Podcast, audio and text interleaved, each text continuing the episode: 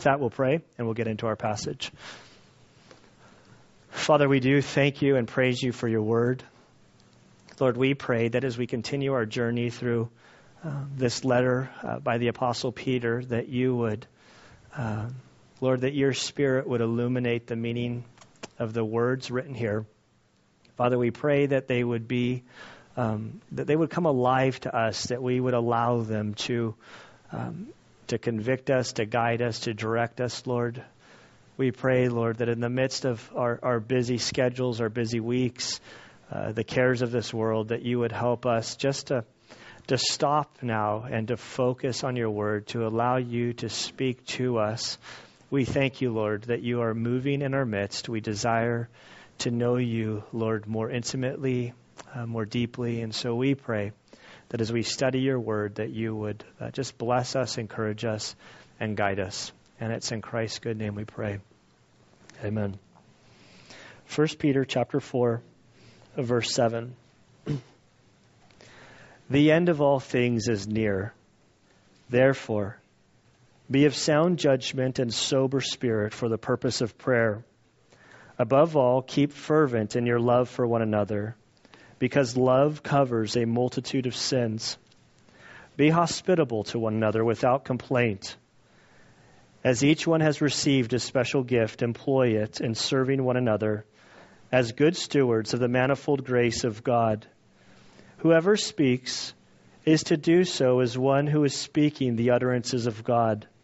Whoever serves is to do so as one who is serving by the strength which God supplies, so that in all things God may be glorified through Jesus Christ, to whom belongs the glory and dominion forever and ever. Amen. And Father, we thank you for your word. We ask that you would help us now. In Christ's good name we pray. Amen. I really love this passage. As we've been working through Peter, he's, he's dealt with a number of, of lofty um, things. Clearly, a man who walked with Christ, who knew Christ, who whom God used to speak some great doctrinal truths about who we are in relationship to God and what God has done in our behalf. Last week we came out, out of this, um, the last week section we dealt with the sort of this, this warning to, to get serious with God, to, uh, to stay on. The seed is the word of God. Those this devil taking away the seed or um, what was the other one there? There's I'm looking right at it, but the the rocky soil difficulty comes and they're sort of washed away. And it's heartbreaking for any of us who have had somebody that that we knew was once walking with God and now they're not walking with God and you are walking with God. It's it's heart-wrenching. And and Peter in our passage today is encouraging us, encouraging the church to to go the distance, to to to do these things to grow closer to God. A couple other passages, really quickly, if you'll go with me to Ephesians chapter 2. I want to look at probably this. I'm guessing this is next to John 3:16. It's probably in the top 10 of passages that people know. And Ephesians 2:8 says, "For by grace you have been saved through faith, that not of yourselves, it is the gift of God." not as a result of works, so that no one may boast. So, in this very opening phrase, uh, Paul says, you can't earn your salvation. Your relationship with God, your security in God, your, everything is based on what He's done for you. It's given to you by grace freely. You respond through faith. Your works don't increase God's love for you. They don't make you right with God. It's simply the work on the cross that He died for you. And when you believe in His work, when you trust upon His work, you're sealed by the Spirit and you're secure. But then we get to verse 10, which many don't know. They sort of disconnect Ephesians 2 8 from the context. And in verse 10, it says, For we are His workmanship, created in Christ Jesus for good works which God prepared beforehand so that we would walk in them. And so the Bible throughout makes it clear that when you were saved, you're saved by grace, but then when you're saved, we'll see in today's passage that, that God gifts you and He calls you into fellowship to be connected amongst a local body, to, to utilize, to employ your, your gifts amongst the body of Christ. If you'll turn with me to Hebrews chapter 10. Here, the author is the same thing, encouraging very much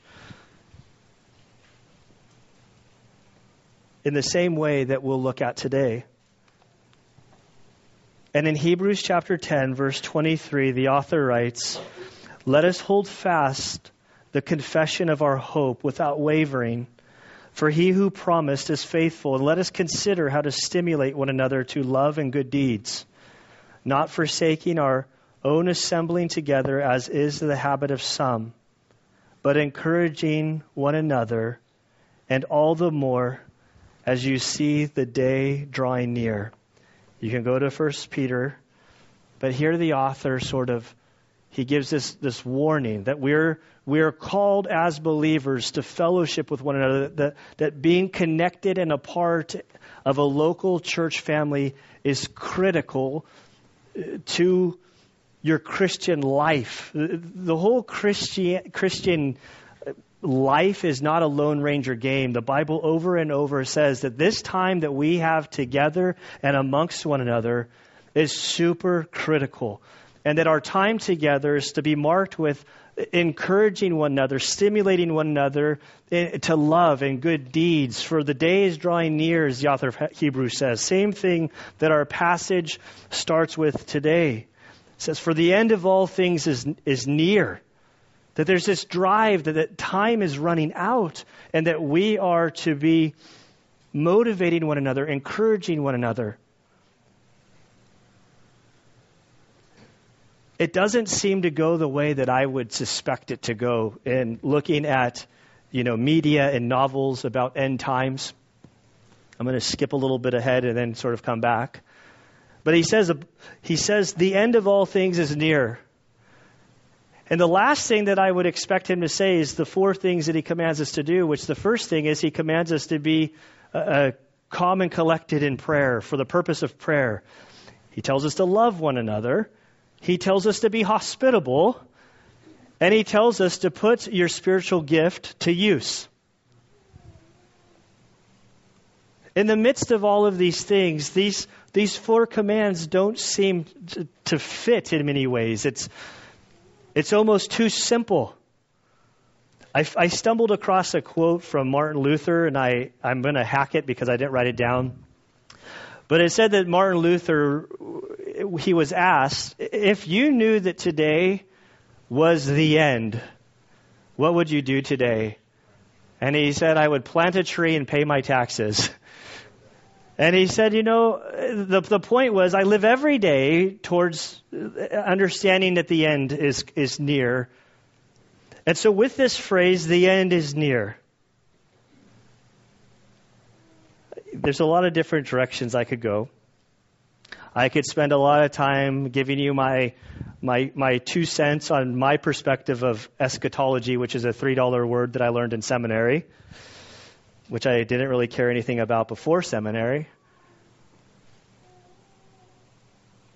We could, you know, come up with all sorts of things. But the, the thing is, is when I see how many Christians respond to the to the warning or the reminder concerning the end times in scriptures, I feel like we go off the wrong direction. I think there's there's two different directions that we tend to go. The, the, the one direction is that we don't really care. It's it's just it's just a fairy tale. It's sort of allegory. It doesn't really mean what it says. There's a danger on that side. Now the other extreme, which I think is more common in the circles that I I run to, is there's this deep reading and studying and trying to sense everything that's going on, the timing of things, how's it going to work out. Let's get this whole structure of how the end's going to come about as if God has uh, made it our responsibility to flip the switch at the right time. Well, I have news for us. None of us is responsible for flipping the switch.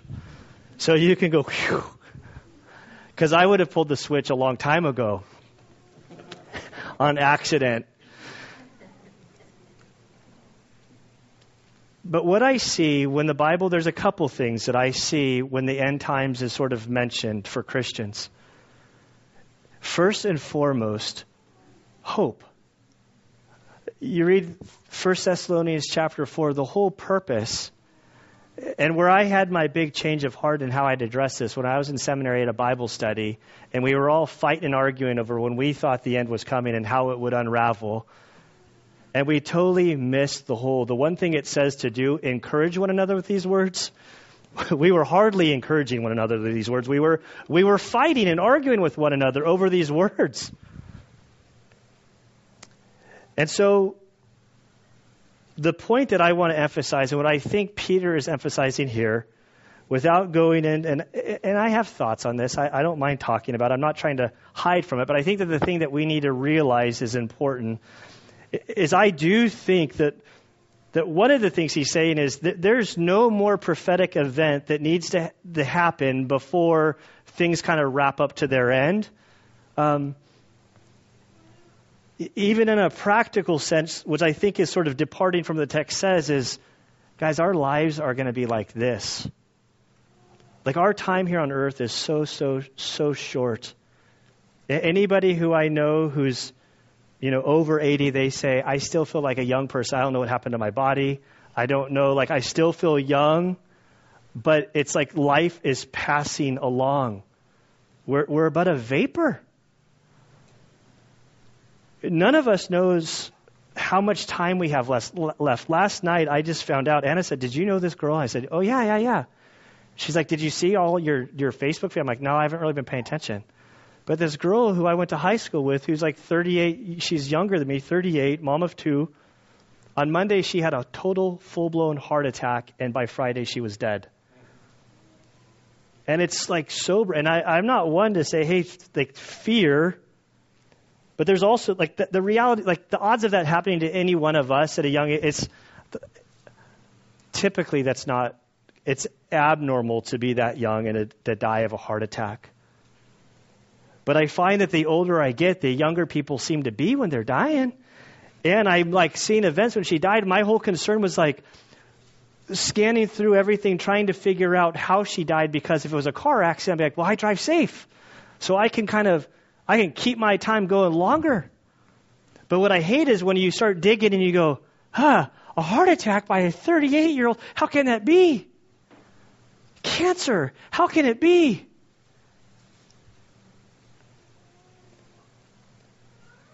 And so I think what Peter is telling us is guys, this isn't a game. Life is short. And for them, it was really short. They, this is Peter who would be executed by Nero. Most of the early church, they were executed for their faith. It was a reality that to profess Christ as Savior, then to be baptized, meant you had a good chance of being executed for following Him. And I think that the, the Bible is continually pointing us to take your relationship with God seriously. And this, this passage is so simple. There are four things pray, love one another, be hospitable, use your gift, all for His glory is the goal. All right, guys, that's it. Have a good day. That's all I know. You guys know better than that. But these are very simple things. But, the, but this is what God wants from us as followers of Christ. That this is our lives matter. And so the very first thing he starts with, uh, the end is near. Therefore, therefore, in light of this reality that the end is near, that our time is short, be of sound judgment and sober spirit for the purpose of prayer. The idea of that through Christ, his death, burial, and resurrection, our faith in him, that we've been placed into the body of Christ, that we no longer are enemies of God, that we have relationship with the creator and sustainer of the universe, the one that holds all things together, and that we're encouraged to pray and to communicate and to walk with Him. He says, don't freak out because the end is near. Don't stockpile a bunch of food. I mean, you can stockpile. I'm not saying that that's bad. Like, I, am kind of going into the end times on faith, you know, like, well, I'll figure it out when it happens if I'm still here. Um, he doesn't call us to panic. He doesn't call us to scare each other with it. He uses this idea of sound judgment, sober spirit. This is, this is being calm, cool, collected. The end is near. That's okay. I know the Creator. Whatever happens, I'm going to be fine. If I abide with Him and in Him and I'm living my life in fellowship with my Creator, I have nothing to like worry about. And there's something beautiful about how prayer calms us and eases us? If you struggle with anxiety and you wake up in the middle of the night, like I'd encourage you, just memorize the Lord's Prayer and begin praying through the, the, the Lord's Prayer or Psalm 23. And as we pray, as we seek Him, there's something about this relationship that calms us. And I almost think that prayer, I, I want to kind of come back to it because I think that it's connected to verse 8. See, now he says, above all, keep fervent. This word fervent is the idea of like a horse when it's galloping, like stretching out, like an intensity about doing it. Um, be fervent in your love for one another. And notice that word keep. He's not beating them up saying, you guys need to kickstart it, like take it up a notch. He says, keep fervent. They were doing it. They were loving one another, that their faith was manifesting itself in love for one another. Because love covers a multitude of sins. And I've been, what's the deal with this love? Why is love so important in the Christian life? Why doesn't Peter expand on this more? Like, what does it mean to love one another? And I love this. This is in the context of the local body. This is us in this room, those who call this your home church. This, this is us, that we are to be fervent in our love for one another. And do we force love or is love a byproduct? And I, like, who better to go to than the apostle of love, right? Well, if you agree with me or not, we're going to go to First John. If you go to First John, I, I started thinking, well, what is John? You know, he's got this reputation for being the uh, the apostle of love, and over in First John chapter, I think it's chapter four, verse seven. It's a long section. So 1 John 4, verse 7 through 5, 3. This passage jumps out at me. This this young man during Jesus' earthly ministry would be the longest living apostle, the only one to die of, of a natural death, and not because um, they didn't try to kill him. They attempted to kill him, and he survived, and their paranoia of the supernatural basically exiled him to the island. And he writes First John, he writes Revelation, and, it, and history knows him as the apostle of love. He was so transformed by Jesus' love for him that in his writings he never refers to himself by his name. He only refers to himself as the one whom Jesus loved, not separating himself from everybody else like he was better, but simply that he understood how much Jesus loved him and it transformed his whole life. And in this passage, I don't know how many verses it is. I'm just going to read it. I'm not going to comment on it. But in this section, the word love is used 32 times. So as I read through it, just sort of keep your ear attuned to the word love and see what he says about love. Beloved, let us love one another, for love is from God. And everyone who loves is born of God and knows God. The one who does not love does not know God, for God is love. For this, the love of God was manifested in us, that God has sent his only begotten Son into the world so that we might live through him. In this is love Not that we love God, but that He loved us and sent His Son to be the propitiation for our sins. Beloved, if God so loved us, we also ought to love one another. No one has seen God at any time. If we love one another, God abides in us, and His love is perfected in us. By this we know that we abide in Him, and He is sent, He is in us because He has given us of his Spirit. We have seen and testified that the Father has sent the Son to be the Savior of the world. Whoever confesses that Jesus is the Son of God, God abides in him, and he is in God. We have come to know and have believed the love which God has for us. God is love, and the one who abides in love abides in God and God abides in him. By this, love is perfected with us, so that we may have confidence in the day of judgment, because as he is, so also are we in this world. There is no fear in love, but perfect love casts out fear, because fear involves punishment, and the one who fears is not perfected in love. We love because he first loved us. If someone says, I love God, and hates his brother, he is a liar. For the one who does not love his brother, whom he has seen, cannot love God, whom he has not seen. And this commandment we have from him, that the one who loves God should love his brother also. Whoever believes that Jesus is the Christ is born of God, and whomever whoever loves the Father loves the child born of him. By this we know we love the children of God, when we love God and observe his commandments. For this is the love of God, that we keep his commandments, and his commandments are not burdensome. So I know that was a lot. And if I could summarize this in one uh, or a few sentences, is the love that we're commanded to do, Peter says to love one another as we look at John's writing, who's expanded greatly from what Peter says, it's clear that God is love.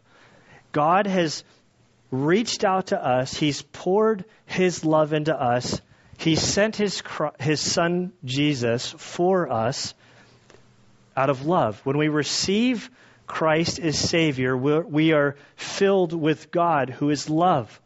And it's almost this, this picture I imagine a hose and a bucket, and you're filling the bucket up like a kid who's not paying attention, and you're doing something else, and the, the hose is pouring water into the bucket. Eventually, the bucket comes to the top, and then it's just like overflowing with water. I feel that's the picture that John makes that when God impacts our life, when He comes to us and He dwells within us, He just pours in love to our hearts that's so overflowing that it affects everything.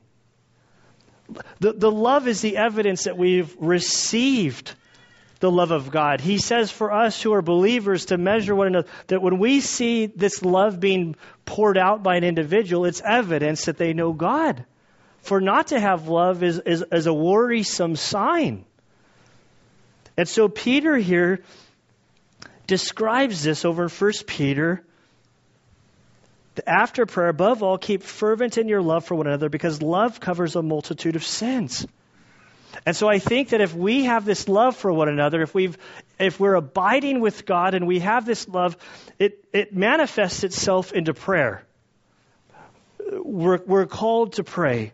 And in my own life, this I'm not I never try to use prayer as a as a time to convict you of oh, you don't pray enough. You need to pray more. None of us prays enough. And I never have met this standard. And when I look at my own life and I say, you know what? I feel like I'm in a good season of prayer that's normally a secondary sort of effect of that my walk with God is really good, that I feel close with Him, that I'm intimate with Him, that I wake up in the morning and I just seek Him. And, and, and it ebbs and flows. There's times in my life when it's just like I just kind of feel grumpy. And it's like, well, I'm not, I know that I'm not walking with Him. I'm not abiding with Him. And my flesh is sort of taking over. And so I think prayer is sort of this, this thermometer or thermostat, I think thermometer to measure how we're doing with God. And when we're doing well with God, we're fervent in our love for one another. But the problem is, is that we can get caught up in the motions, we can get caught up in religion, we can get caught up in all of this stuff. Where externally we look like we're doing okay, but the reality is we've we've walked away. In Revelation chapter two, John the apostle, the apostle of love, as he's exiled on an island, he gets this revelation of one of the churches, the church of Ephesus. The book of Ephesians is this great, wonderful letter. It's probably one of my favorite books in the Bible.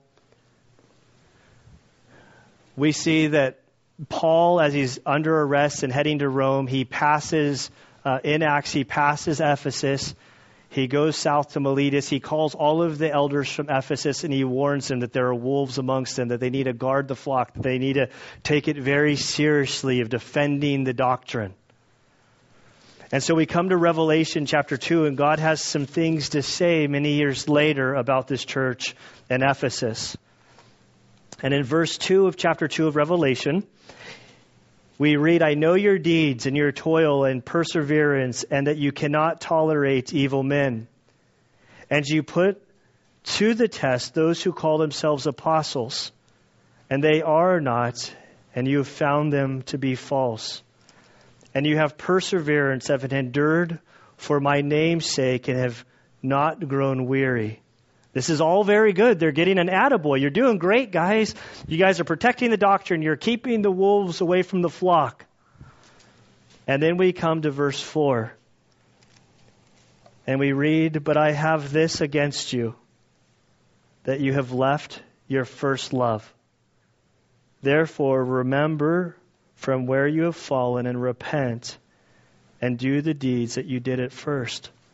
As we go back to Peter, I think this is sort of the I think this is sort of like the warning.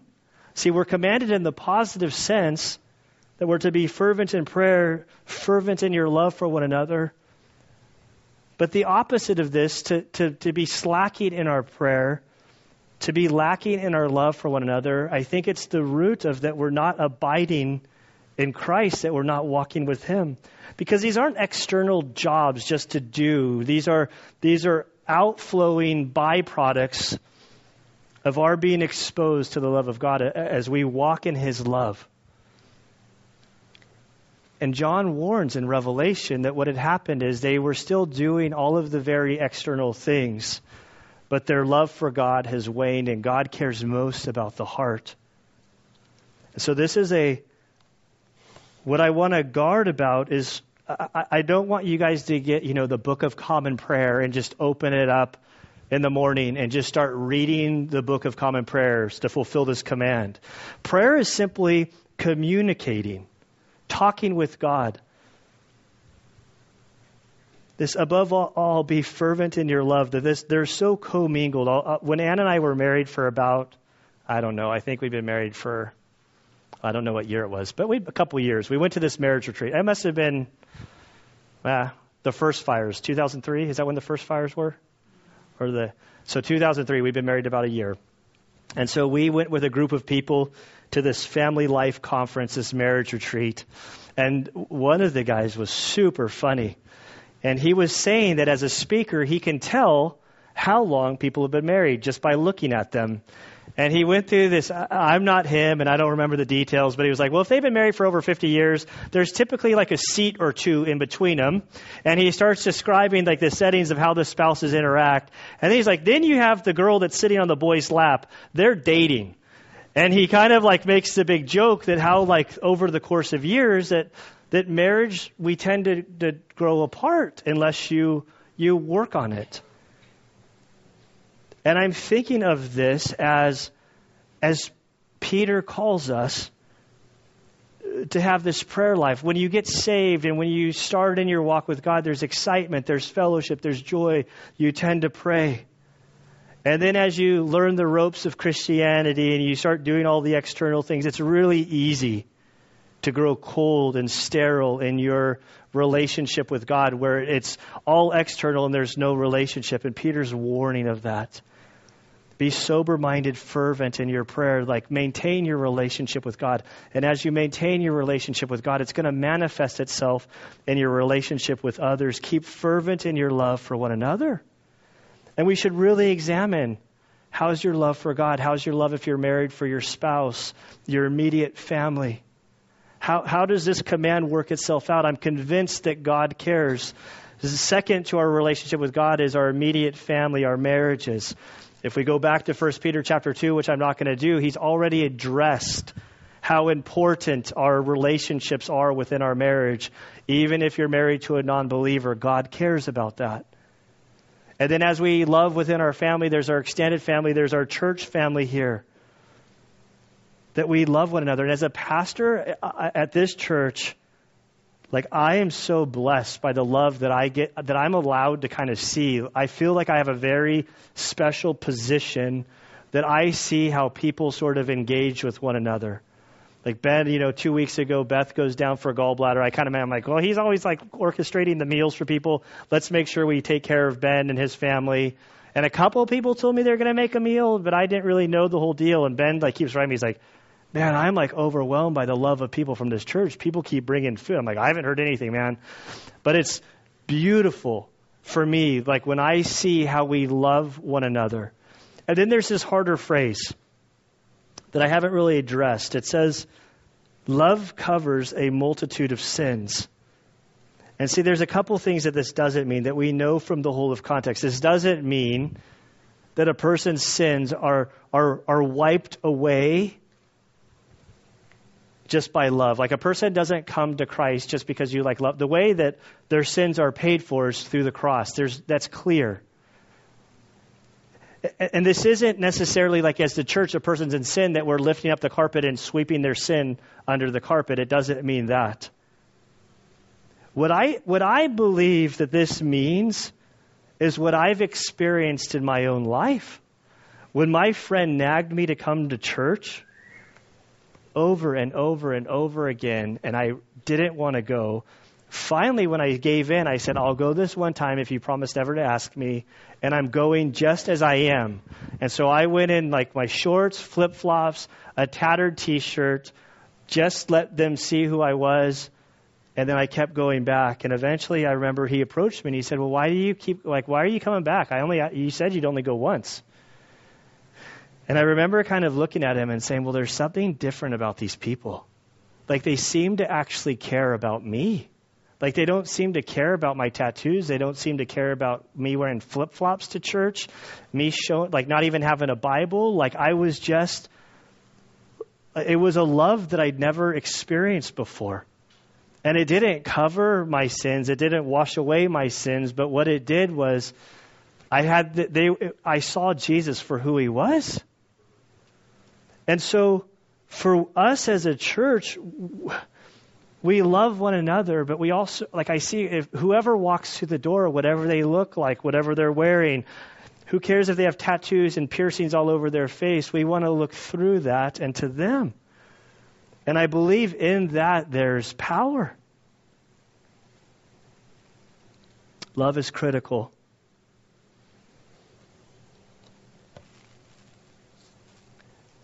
From this, he goes on to verse 9. And he says, Be hospitable to one another. This, we don't need any help. I understand. I mean, hospitality. During their day, especially, there was no Motel 6 saying, We'll keep the light on for you. If there was a place of that, it would be a red light. It would be more of a brothel where you did not want people to spend the night. But all through the Bible, I mean, from Genesis to Revelation, I, I see this command to be hospitable, to be caring. And the, the word is not necessarily hospitality to people that you know. I'm not saying that that's bad, but there's a special emphasis on being hospitable to those that you don't know, to strangers. I have a hard enough time being hospitable to people I know. to think about the ho- hospitality to the strangers. It's difficult. This is an area I struggle with. But the Bible makes it clear that the follower of Christ is to be hospitable, that we're to welcome others into our homes, into our lives. And how awesome would it be if, like, you know, just pause, look around. Look around. You guys can swivel your heads, stretch it out a little bit. There are people you don't know. Like how awesome would it be like, hey, let's go to lunch today after church. Like let's get together. Let's this is what I love about dinner eight is it forces you know, it used to be random. Now we're like in now it's more like looking at all the past lists and going, who hasn't been it's you know big matrix of who like didn't go with who and it's so now it's like pairing you with people that you don't know. Because there's beauty in inviting people into your homes getting to know one another. It, it, deepens how we are able to be intentional about loving one another. Um, there's something about inviting people into our home that helps uh, demonstrate the gospel in, in full color. On the church website, there's a blog section, and I wrote something. I did not write a blog on hospitality, but Christina Fredericks did, and it was beautiful. And it was the blog she wrote was sort of like practicing the art of hospitality. And she shares sort of in very practical sort of um, guidance of how you can be hospitable with practice and making it easier. Ben and I wrote, read a book on el- biblical eldership, and there was a section on there talking to the elders about how important hospitality is. And there was a line that I thought was super good. It said, Hospitality can reveal kindness, compassion, and care for the needy, lost, and lonely, all qualities befitting of an elder. But hospitality does something else. It allows others to see your family in action. And it goes on to say that your families aren't perfect. Your families have issues. There's all sorts of stuff. But what, what being engaged in this messy lifestyle is as you respond, you're showing how the gospel works out in an imperfect life and, and how you can love and demonstrate things in this in a way that you just can't demonstrate by me lecturing or preaching like in an hour. There, this life is to be lived amongst each other. And then there's a last phrase that I didn't mention yet without complaint. Hey, I don't like that part. And in saying that, I'm violating it. But, but I can't tell you how many times I say, oh, hey, in two weeks on Thursday, let's get together for dinner. You'll come over to our house, we'll do this. Two weeks on Thursday seems like an eternity down the road. And then Wednesday night comes around. What was I thinking? Why did I do this? This is like all this stuff. Like, why? I got to get the house perfect and immaculate and uh. See, being hospitable, I think for me, I have some very real scars from my childhood about the home was a place that we had a bunch of dirty secrets that we were hiding because there was massive abuse going on. And so having people over, it was a terrible, frightening thing. And I'm not in that anymore, but there's still this sort of within me, this protecting of my space. And I'm, and I'm way more of an introvert than people, like, than I lead on.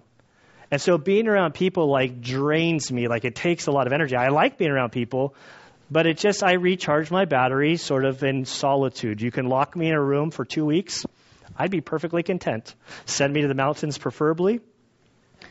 But I'm married to this person who, like, builds steam and energy from being around people. And I thank God for that because like, it's exactly what I needed because my background and my scars, that's not an excuse to say, well, it doesn't apply to me because I have this garbage. God says, be hospitable to one another because you've received my love. You're to love one another.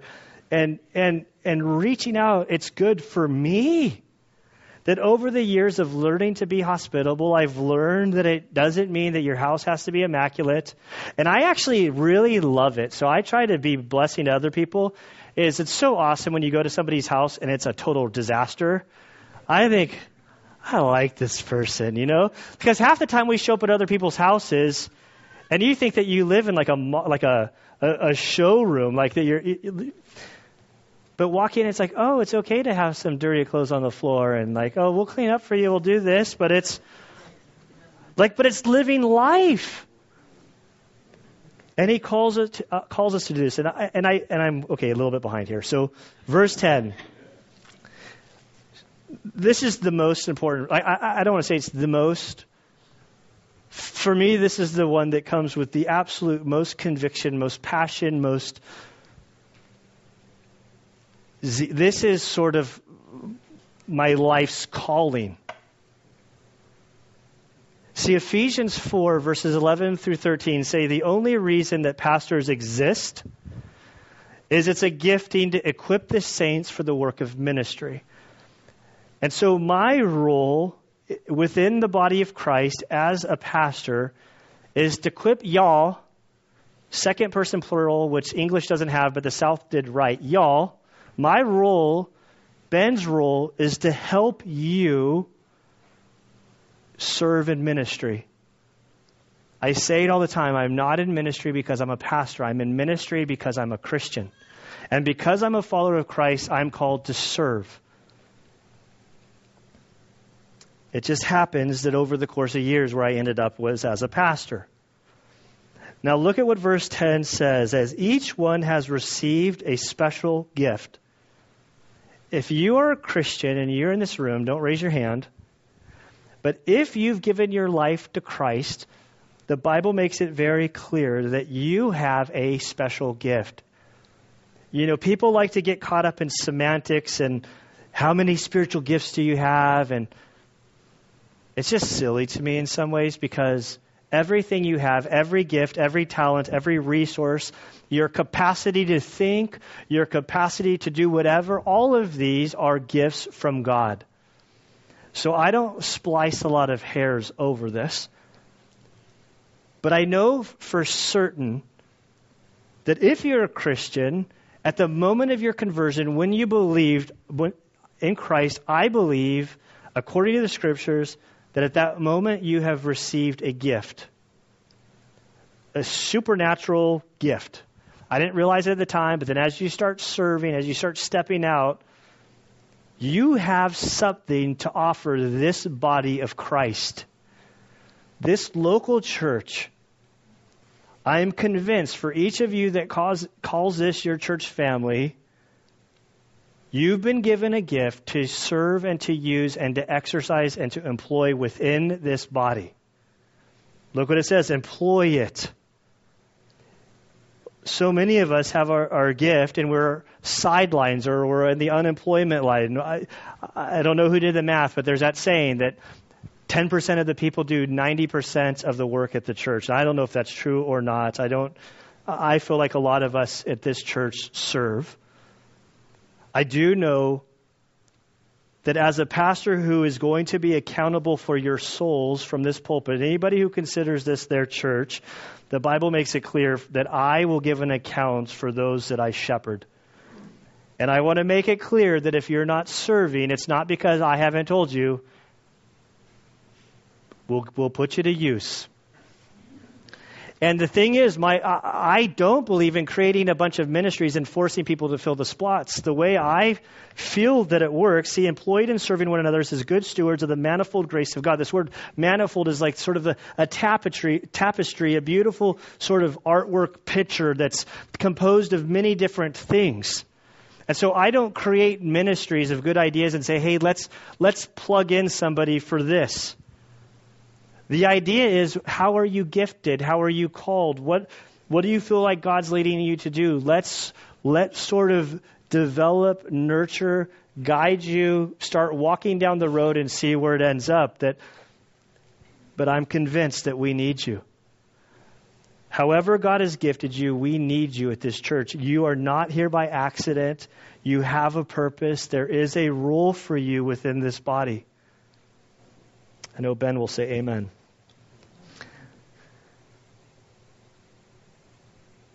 so on the website, he mentioned the website, so I'm feeling compelled. Like if you go there, there's get involved, there's like spiritual tests, all, all whatever. Like we want to do whatever we can do to help you grow. Because not serving, if you're a Christian and you're not serving, you're stifling your spiritual growth. You grow by serving.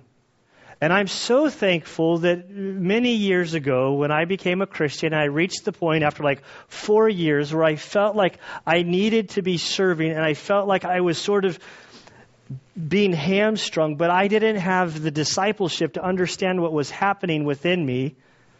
But I finally reached out to the pastor and said, I need to get involved. I need to do something. I need to serve. But I'm gone 260 days out of the year. And he said, Well, can you smile? Can you shake a hand? And so I started by, when I was at church, I would shake people's hands and I would help them in. And then from there, God directed me and guided me.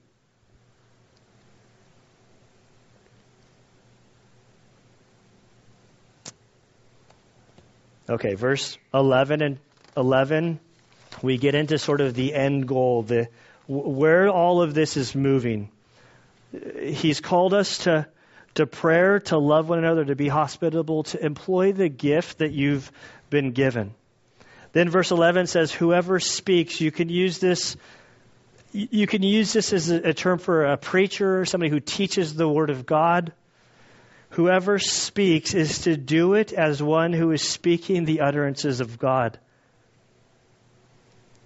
If you're teaching a Bible study, if you're teaching at home, think whenever you open up this book and you begin teaching it, there's a great responsibility that comes with it.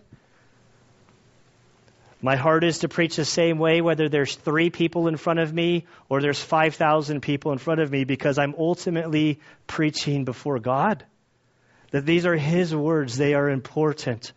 And so that if you find yourself teaching the scriptures, do it as one who is speaking the utterances of God. Then whoever serves, Going back to verse 10, each one who's received a special gift. So if you're a Christian, you have a gift, let's employ it. So this applies to all Christians that as you step out and you begin serving, you're to do it. Whoever serves is to do so as one who is serving by the strength which God supplies. I put some brackets. I put brackets. I don't know if brackets work for you, but by the strength of God, which God supplies whatever God calls you to do, it's going to be uncomfortable. I've never known God to. I've never known God to, to ask me to do something that didn't basically make my knees shake. I started by shaking people's hands.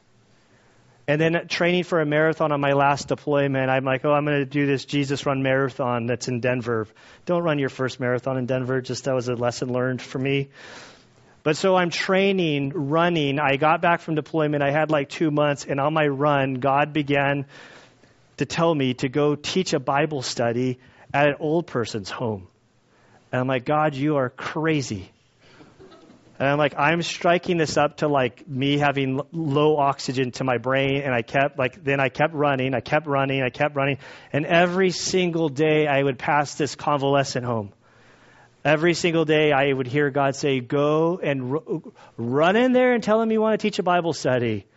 And it was like a fly. I'm like, Stop it, stop. I'm not going to do this. Finally, he drove me so nuts with conviction that I had to call him on his bluff. So I decided to call the owner of the old person's home where my grandparents died. And I call her up and I say, Hey, Jeannie, I feel like God wants me to teach a a Bible study at, at, an old person's home, and I just uh, I thought I'd ask you. I know there's a bunch of rules, so don't worry about it. So uh, just thanks a lot. You know, okay, I can't do it. It's kind of how the conversation went. And she's like, whoa, whoa, whoa, whoa, whoa, whoa. This Friday, the Shangri La. They've been asking for a Bible study for three years. Will you please go and do it? Do you guys know how funny it is that I teach? Like, you guys know me as a pastor. The fact that I'm teaching the Bible on a weekly basis is hilarious. This is not anything that I was comfortable like public. N- none of this is what I was. My the trajectory of my life was not in this direction. Going to Mexico is not comfortable. I, I read the news and watch the news just as much as you guys. I know all the fear about going to Mexico. But see, if you've experienced the love of God and God says, Trust me. John, the passage we read, There's no fear in love. The world will tell you, they'll be surprised. Why are you going to Mexico? Why are you bringing your kids to Mexico? I've never had any problems in Mexico. I've never had any problems anywhere. That doesn't mean that I can't have problems like leaving here.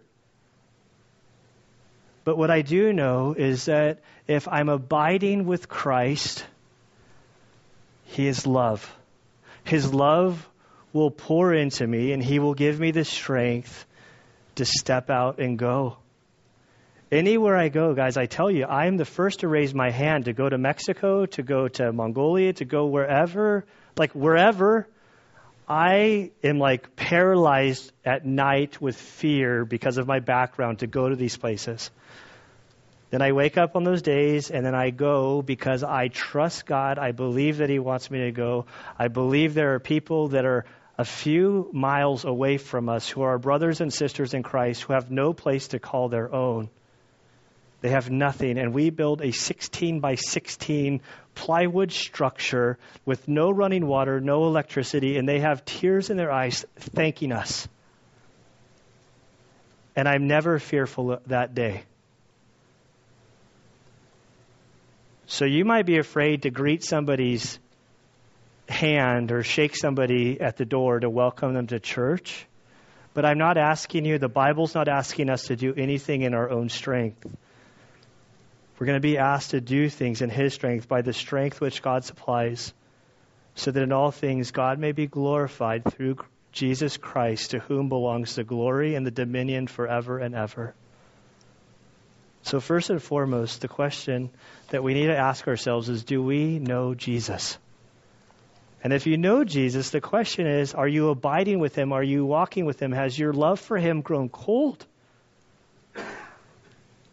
And this is a difficult place to be. in Revelation, we're told that we, if we reach that place, what we're to do is to repent and to confess. Because likely it's the things of this world that has, have, have drawn us away. But then as we walk with Him, these four things will, will come out in our lives. Got my notes all off here. I have to remember prayer, loving one another, hospitality, serving.